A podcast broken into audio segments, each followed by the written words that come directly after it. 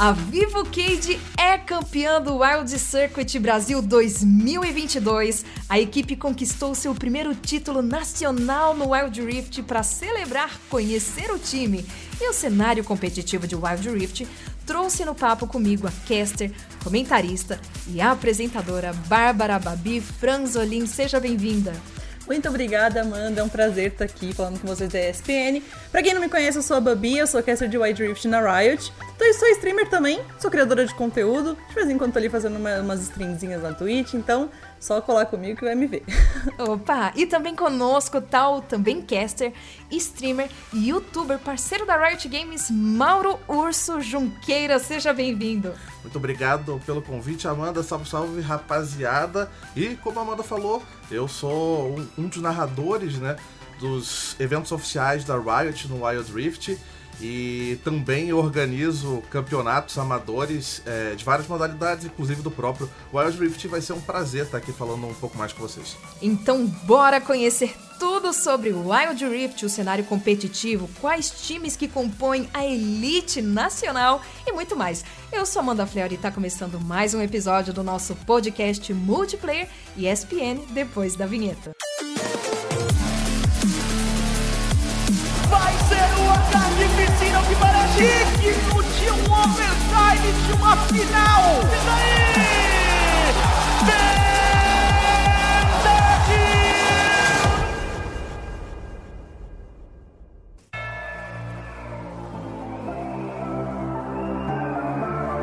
Primeiro de tudo, eu quero agradecer a presença de vocês dois aqui na E S P N e eu quero já levantar um dado curioso, porque ambos os casters convidados neste episódio, meus ouvintes, tiveram passagens pela Academia de Piltover como criadores de conteúdo parceiros da Riot Games. E, Urso, você já narrou outros jogos e modalidades antes do Wild Rift, né? Você imaginava que a Riot criaria uma versão mobile, teria um cenário competitivo brasileiro e que você seria um dos casters? O quão, o quão distante você, Urso, imaginava que a Riot estaria de criar algo assim? E o quanto você sente que isso funcionou no Brasil e no mundo? Foi muita pergunta de uma vez só. Então, sim, eu, na, eu já narrei outros jogos. Na verdade, até é um fato curioso, porque eu comecei com as narrações, na verdade, por uma dificuldade de encontrar pessoas para fazer as coberturas dos campeonatos que eu organizava. Então, é, eu já passei por jogos como Dota Underlords, Heroes of the Storm, e acabei é, meio que me fixando assim mesmo como narrador no Legends of Runeterra, que é o jogo de cartas, né, o card game da Riot, que foi onde eu tive a minha primeira oportunidade também de estar trabalhando junto com a Riot. E de lá pra cá, você perguntou, né, se eu já havia imaginado se algum dia a gente teria um fenômeno como o, o LoL saindo para os celulares. Eu vou ser sincero, já tinha passado pela minha cabeça a ideia de algo assim, mas não na proporção que a Riot acabou trazendo. A gente basicamente é, tem uma versão do LoL que, na minha opinião, pega tudo de bom do jogo, tira algumas partes que eu particularmente acho ruins e, e traz no modo mais rápido e divertido de você aproveitar em qualquer lugar, por ser mobile. E particularmente, apesar de no, no ano anterior a, de fato, o cenário competitivo do, do Wild Rift ter começado em peso, né? No caso, o ano passado. É, apesar de eu já, na época, estar narrando alguns campeonatos amadores da comunidade, alguns que até eu mesmo organizava, eu não pensava que quando virasse o ano, quando começasse dois mil e vinte e dois, a Riot ia entrar é, tão em peso, assim, tão rápido, né? A gente tem que levar em consideração que, primeiro, o Wild Rift, ele ainda não, tá, não teve seu grande lançamento oficial, ele ainda está numa versão é, que está passando por grandes modificações, tanto que a gente tem grandes atualizações meio que refazendo sistemas do jogo constantemente, e, e segundo, que não é comum a gente ter as empresas investindo tão pesado, tão cedo no, no tempo de vida de um jogo, mas é, com certeza eu acho que é, é um passo certo na direção correta, até porque a gente vê pessoas comparando, por exemplo, com o próprio LoL, que na forma como o C B LOL começou, como o cenário de esportes começou na época, mas a gente está num outro mundo hoje em dia. A gente não tem mais como esperar três, quatro, cinco anos até um jogo de fato começar a ter investimento e ter o seu próprio cenário. Então eu fico muito feliz de ver a Riot se dedicando tanto, e eu tenho certeza que dois mil e vinte e três para frente vai ser melhor ainda.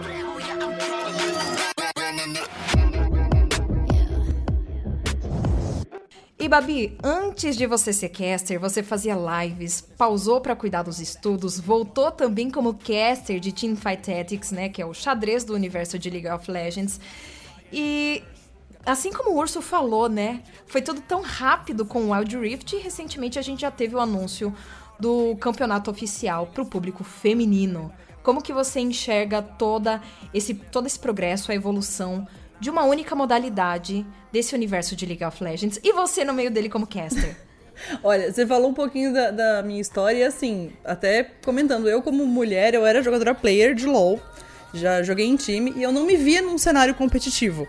E hoje ver o Wild Rift investindo nisso, né, a Riot investindo no Wild Rift pra cenário feminino competitivo é fantástico, porque eu penso assim, as meninas que tinham um sonho assim como eu, Que, que era jogadora que jogava sério um jogo, mas não me via, vão poder se ver agora, vão poder ter um, um espelho, alguém pra se inspirar. Então eu acho fantástico, é uma iniciativa que precisava ter. A gente tá tendo o Goddess e o Ravenão como qualificatórios pro Wild Circuit Game Changers, né, que vai rolar, inclusive daqui a pouquinho, ali em novembro já vai estar tá rolando, e vai ser presencial, então vai ser fantástico, uma premiação ali de quinze mil pras meninas, pra incentivar. A gente já tá vendo organizações grandes do Wild Rift se interessando nas meninas, nas lines, né? Porque quando começa, começa tudo, né? Ah, um monte de amigas se junta e começa a jogar junta, né? Pra ir pros campeonatos, pra ir pros qualificatórios, e daí as empresas, as organizações, elas veem essas meninas jogando bem, elas veem elas se destacando e pensam, pô, vamos dar uma oportunidade pra ela. E além de tudo, isso não é só uma oportunidade pra um cenário feminino. Eu confesso que eu penso um pouco mais além disso. Eu acho que o cenário feminino é uma, uma porta de entrada enorme pro cenário misto também, porque a gente vai conseguir ter a oportunidade de ver meninas jogando profissionalmente no palco, porque vai ser presencial, inclusive a final do I D Circuit Game Changers. E a gente vai poder vê-las se destacando, indo bem, até para uma organização que, do cenário misto, possa até se interessar em uma dessas meninas. Isso pode sim acontecer, ia ser fantástico. Eu confesso que é um dos, me- dos meus sonhos, assim, pro futuro. Eu gostaria muito de ver meninas jogando no misto, porque hoje, felizmente, nosso misto acaba sendo um pouco mais voltado pro público masculino, acaba sendo um pouquinho assim. E eu acredito sim que seja falta de oportunidade, de visibilidade para essas meninas, coisas que a gente vai poder dar agora. Então eu tô muito contente com tudo que tá acontecendo. É, eu, foi o que eu falei, eu vim como player também, eu fazia stream, eu era player online de LoL, e depois eu comecei a fazer conteúdo. Minha primeira oportunidade como caster foi com o campeonato feminino de T F T, né, o, o Teamfight Tactics do LoL também, né, filhote ali da Riot. E, e assim, eu acho que foi uma oportunidade de já estar lá com contato com as meninas. Eu fiz vários outros campos também, mais voltado para a comunidade feminina e L G B T, sempre tentando dar visibilidade para esse pessoal, porque é o meu pessoal, sabe? É, é o pessoal que eu gostaria que se vesse mais à frente, que sempre é, pudesse sonhar com mais. E, e hoje a gente vai poder dar essa oportunidade para essas meninas se verem. É algo fantástico, que assim, eu ia falar que me deixa sem palavras, mas eu falei pra caramba. E outra coisa que deixou sem palavras a gente aqui, a nossa comunidade que tá acompanhando o cenário competitivo de Wild Rift, é que semana repassada a Vivo Keyd venceu a T S M por quatro a zero na grande final e conquistou o título do Wild Circuit Brasil dois mil e vinte e dois, o campeonato de Wild Rift, a versão do League of Legends para celular. Babi, esse é o primeiro título nacional da equipe, que já amargou o vice também numa outra ocasião, não foi?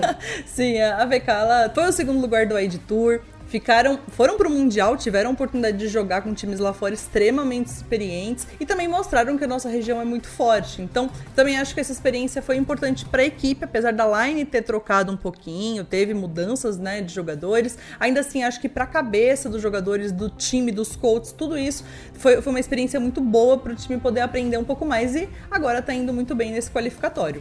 E Urso, quero comentar aqui contigo, né, do Ryan Letter. Pra quem não conhece, o Letter, né, também assim chamado, ele é caçador dos guerreiros, e ele conquistou, além do troféu da Vivo Keyd, o prêmio de M V P do torneio. E ó, vale lembrar que essa fera fez dupla com o meio Igor Carioca, e ambos fizeram a diferença na grande decisão. Outro destaque foi para o suporte da Vivo Keyd, o Antônio Maina, que já tinha chegado à final do Wild Tour Brasil dois mil e vinte e um, quando ele atuava pela sua Agradece, do, do baiano, mas foi derrotado também pela T S M. Urso, você sente que agora esse jogador finalmente conseguiu sua redenção, sendo campeão pela primeira vez e encarando a equipe que tinha derrotado ele no passado? Lavou a alma? Com certeza, né? Acho que deve ter... É, para ele até um gostinho diferente a sua vitória, e eu sinto que o, o grande diferencial, né, até já é, utilizando as citações que você fez, são cinco jogadores que a gente tem no Wild Rift, e três você já citou como destaque. Eu gostaria até de adicionar o Odysseus e o Sasser, que são os outros dois jogadores é, da equipe dos guerreiros, e eu acho que esse talvez seja o grande, o maior diferencial do porquê a Vivo Keyd conseguiu ter um, um caminho tão bom e chegar numa grande final, numa melhor de sete, e conseguir é, enquadrar um quatro a zero. E o grande motivo desse é que é um time em que todos os jogadores são estrela. A gente tem é, um potencial muito grande em todos os jogadores e um potencial de adaptabilidade que eu acho que hoje nenhuma outra equipe do Brasil tem. Tanto que é um time que eles têm muitas estratégias, têm diversas formas de se jogar e não ficam travados, presos no mesmo estilo de jogo. E já voltando um pouco mais dos nomes que você citou, tanto Letter como Mainá, é, outro grande diferencial que eles trazem é justamente essa constância desde o começo do cenário competitivo. As primeiras competições, é, tanto oficiais como da comunidade, eles sempre estiveram ou no topo ou próximo dele, e, e mantém essa constância até hoje. Eu acho que o fato de ter toda essa experiência, toda essa bagagem, inclusive de outros jogos em que os dois jogadores é, já passaram anteriormente, mas a gente pode focar um pouquinho mais nisso daqui a pouco, é, tudo isso agrega, tudo isso se junta para, de fato, eles finalmente conseguirem chegar numa grande final e buscar a vitória. Se a gente compara essa Vivo Keyd de hoje com a Vivo Keyd que pegou o segundo lugar lá na época do Wild Tour, a evolução é absurda. Além dos nomes que a gente viu serem trocados, é, acabando entregando um resultado melhor, os jogadores que se mantiveram também evoluíram muito, e eu acho que se a gente tivesse a oportunidade agora de ver essa equipe jogando lá fora, o Brasil teria certamente condições de se manter como a região mais forte do Ocidente, a que a gente tem aqui no competitivo de Wild Rift.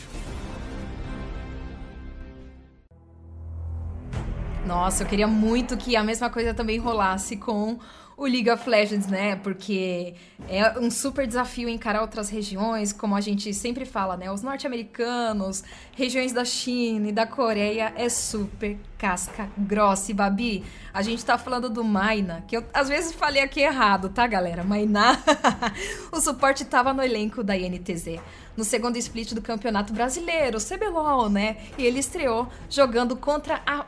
Quem que lembra? Vocês que estão ouvindo, vocês se lembram da Ilha da Macacada lá em dois mil e dezoito? Pois é, ele ainda atuou no antigo circuito desafiante pela I N T Z Academy, mas em dois mil e dezenove ele largou o League of Legends. Pouco tempo depois, ele acabou se encontrando no Wild Rift e hoje ele é referência no game mobile da Riot Games.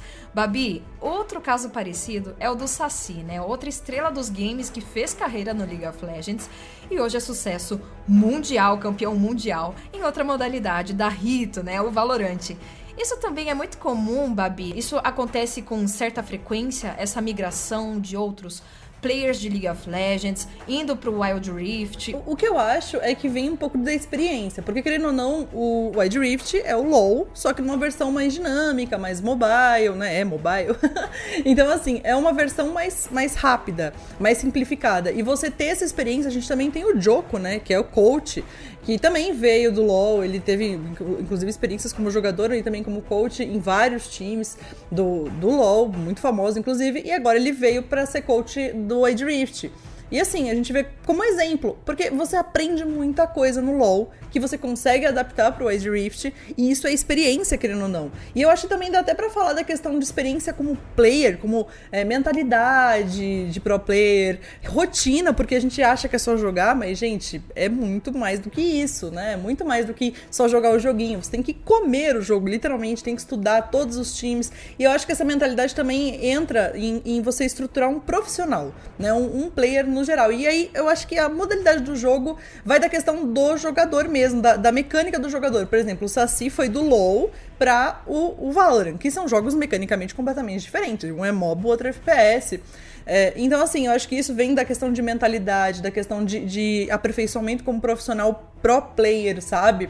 Não só como é, mecanicamente falando, até porque, mesma coisa, o LoL, apesar do Wild Rift ser uma versão mobile, a mecânica do jogo é completamente diferente. No LoL a gente tem o teclado, o mouse, enquanto no Wild Rift a gente só tem ali dois ou quatro dedinhos, dependendo de como você segura o celular ali pra você conseguir jogar. Então, assim, muda muito. Mas eu acho que tem a ver com a questão de experiência. Você citou do Mainá. O Mainá, ele, além de competir no LoL, no Wild Rift ele começou com uma The Carry, que é uma posição com um pouco mais de, de agressividade, que gosta de ser shot caller, entendeu? Inclusive o Mainá gosta de farpar bastante no cenário, a gente consegue ver isso bastante também. E agora ele veio como suporte, né? Ele tá atuando como suporte na Vivo Keyd, tá jogando muito bem, tá conseguindo ter uma ótima performance. E eu acho que tudo isso é, vem dessa experiência do LoL, querendo ou não, sabe? Por mais que ele não, não, não seja mecanicamente igual o jogo, vem dessa questão de formação, de aprendizado, de mentalidade, vem de tudo isso. E, querendo ou não, até o Odysseus também, o Odysseus veio do T F T, tá? Pra quem não sabe, também acho que jogou LoL uma época, se eu não me engano. Então tem sim vários jogadores que vieram de, de outros jogos que um pouquinho mais antigos, vamos dizer assim, e agora vem pro Wild Rift, consegue também aparecer no Valorant.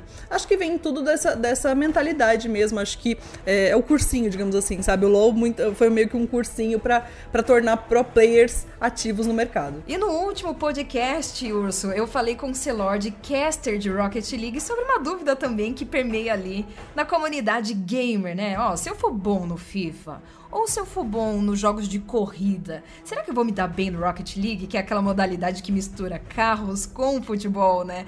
Eu acredito que no Wild Rift, assim como a Babi falou, né?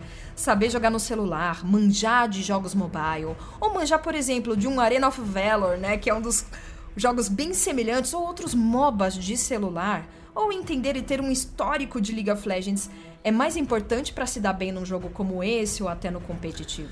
Eu acho que tanto o, o background, né, o histórico do jogador de League of Legends como de outros MOBAs mobile é, tem uma influência sim, principalmente na, na adaptabilidade do jogador, o quão rápido ele vai conseguir pular de um outro jogo e entrar no Wild Rift e conseguir se dar bem. Até porque, pegando mais voltado, por exemplo, do League of Legends, os campeões que a gente tem hoje no Wild Rift são os mesmos do League of Legends, né? A gente tem ainda menos campeões, não foram todos lançados, mas todos que foram lançados são praticamente iguais. Algumas modificações foram feitas para poder adaptar, né, o jogo aos controles de celular, mas você já ter esse entendimento geral dos campeões, de como funciona o mapa, de noções de macro, né? Que é você entender toda essa dinâmica de pressão no mapa, do que fazer, onde está no tempo correto, algumas noções de visão, de controle de jogo. Eu acho que isso tem bastante influência sim em, em quão bom o jogador de fato vai acabar, uh, vai acabar sendo, mas até já utilizando um exemplo que a Babi trouxe, eu sinto que talvez o grande diferencial do jogador já ter sido um pro player de outras modalidades anteriormente vem muito da mentalidade. Eu acho que esse, na verdade, é o grande diferencial, de você já ter o jogador acostumado a essa rotina, já ter o jogador acostumado a essa visão, essa mentalidade de ser pro player e como buscar para ser o melhor, né? Como buscar se aprimorar, o que estudar, o, o que dedicar, porque não é simplesmente você ter todo o tempo do mundo e investir todo o tempo do mundo para jogar. Você tem que utilizar esse tempo de forma correta para alcançar os objetivos, assim como qualquer outra modalidade esportiva, mesmo fora do mundo dos esportes. Então, sim, eu acho que é um diferencial, porém, não é o maior diferencial, Amanda. E entre esses diferenciais a gente tem os times e as organizações, né? Porque o Wild Circuit Brasil dois mil e vinte e dois, né? Ele era um campeonato de off-season, então nem todas as principais equipes do país participaram, né? Foram oito, foram oito times na disputa. Vivo Keyd, T S M, Loops, Organization treze, School Esports e DreamHack Esports, né? Quais outros times que você, Babi, e você, Urso, acrescentariam ou que não foram citados aqui nessa lista, mas que são destaques da elite nacional de Wild Rift? Olha, eu acredito que o nosso jogo tá começando, né? O Wild Rift tá começando ainda no cenário competitivo. Então eu acredito que esses sejam os times que são, sim, com maior destaque. A gente tinha a Miners no Wild Tour passado, mas agora a gente vai ter no Game Changers. É, e assim, acredito que também o Game Changers, né, que é o nosso feminino de Wild Rift, pode ser sim uma grande oportunidade para aparecerem novas orgs querendo, terem, tendo interesse nas meninas, né? Lembrando que algumas orgs já estão até com interesse no LoL, né? A própria P E N tá com uma line agora feminina, então muito legal ver isso acontecendo, e eu acho que isso também pode ser sim um motivo de, de, de inspiração, sabe? De ver ali as lines realmente grandes começando a, a procurar cada vez mais as lines de, de Wild Rift e querendo dar essas oportunidades para as lines, né? Para as nossas lines de Wild Rift. Acho que ficou um pouco confuso, mas deu para entender. E eu, só, só mais um, um, mais um adendinho rapidinho. Outro time também que é muito legal que jogou no, no Wild Tour passado era o time do Cruzeiro, que acabou desfazendo também, mas era outro time também de destaque. Acho que realmente esses eram os que, os que mais estavam em evidência, pelo menos ao longo desse ano. E Urso, existem algumas organizações aí que a gente quer muito ver, né, no cenário de Wild Rift. Tem alguma aí que tá sendo cotada, a galera tá criando rumores, a galera tá no aguardo que essa organização venha e lance uma line-up pra disputar? É, a gente já tem há algum tempo o pessoal pedindo pra grandes organizações, principalmente que hoje estão presentes no LoL, também darem as caras aqui no Wild Rift. Então a gente vê organizações como Loud, Red Canids, P E N, e o pessoal querendo muito que elas venham aqui pro, pro Wild Rift, mas até então a gente só escuta rumores, aquela história de não sabe o que, que é verdade, o que, que não é, mas é, eu acredito que, como a gente ainda tá num, num momento muito inicial do cenário, principalmente agora, na segunda metade do ano, onde é, estão apenas acontecendo campeonatos off-season, inclusive já aproveitando para dar a cal pra galera de casa que tá nos ouvindo, todos esses campeonatos, inclusive o, o Game Changers, o feminino, que vai ter agora a sua parte presencial, o próprio Wild Circuit, que a gente está comentando aqui, tiveram etapas qualificatórias abertas. Então, a gente viu, no caso do Wild Circuit, centenas de times disputando, e mesmo sem organização por trás, a gente teve jogadores e equipes conseguindo o seu destaque. Eu acredito que seja até uma das formas de você entrar em evidência no cenário, mas justamente por a gente estar no momento off-season, ainda sem o anúncio de como o calendário de dois mil e vinte e três vai acontecer, a gente tem as orgs meio que espreitando ali, ficando de olho, dando uma sondada nos jogadores de destaque, e eu acredito que assim que a Riot trouxer o calendário e mostrar como vai ser o cenário em dois mil e vinte e três, a gente deve ter outras grandes organizações, algumas voltando e outras aparecendo pela primeira vez aqui no Wild Rift.